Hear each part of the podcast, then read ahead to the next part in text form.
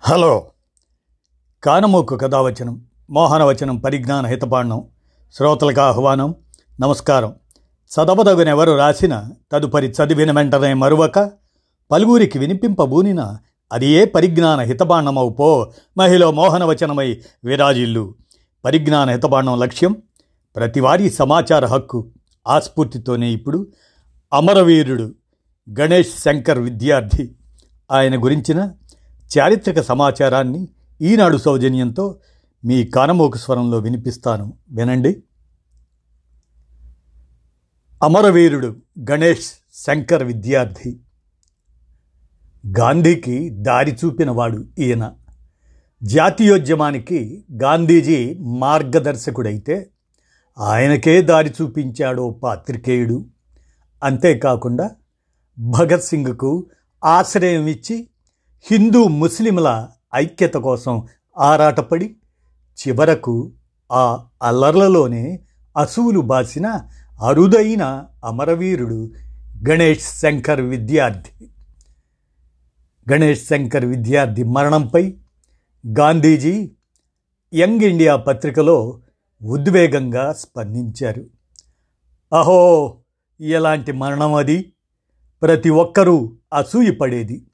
గణేష్ శంకర్ విద్యార్థి చిందించిన రక్తం హిందూ ముస్లింల బంధాన్ని సిమెంటులా పటిష్టం చేస్తుంది అని నమ్ముతున్నాను. ఆయన మరణం పాషాణ హృదయులకు వారిని సైతం కరిగిస్తుందనుకుంటున్నాను. సంక్లిష్ట పరిస్థితుల్లో మనందరికీ ఆయన ఉదాహరణ అంటూ రాశారు గాంధీజీ తన యంగ్ ఇండియా పత్రికలో.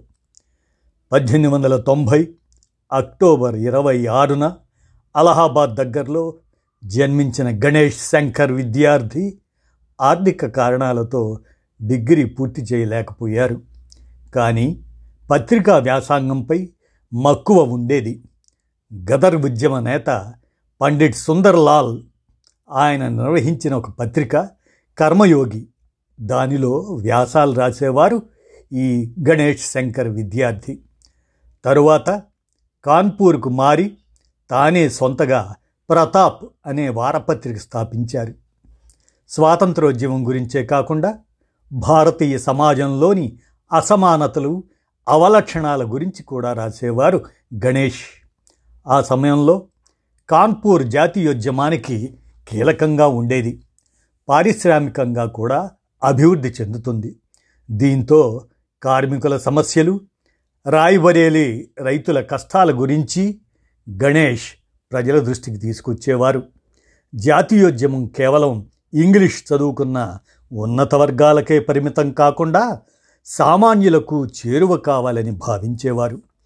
గాంధీని కలిసిన తర్వాత నేరుగా జాతీయోద్యమంలోకి దూకారు గణేష్.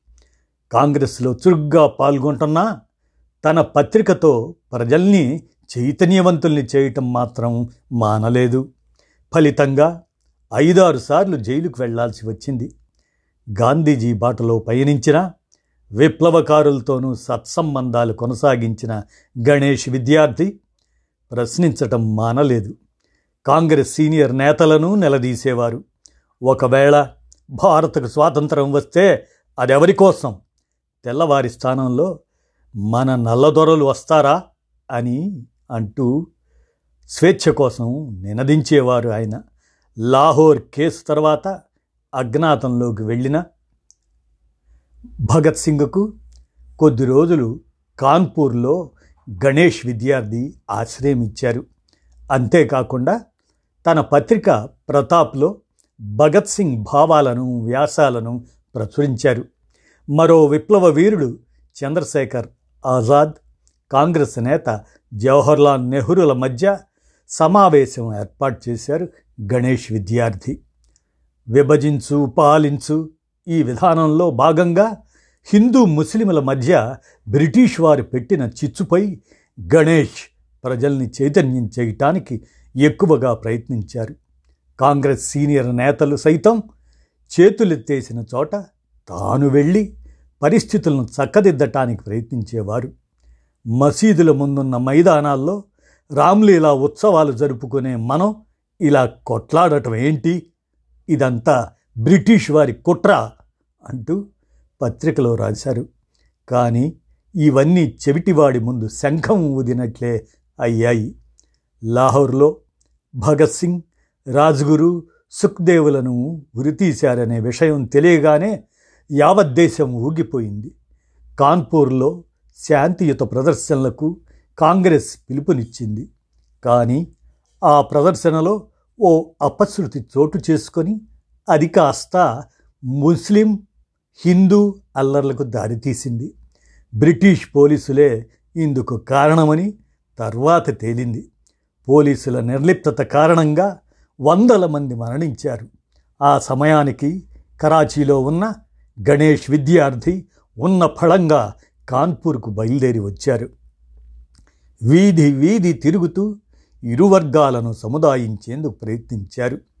పరిస్థితి బాగోలేదని స్నేహితులు ఎంత వారించినా ఆయన ఆగలేదు.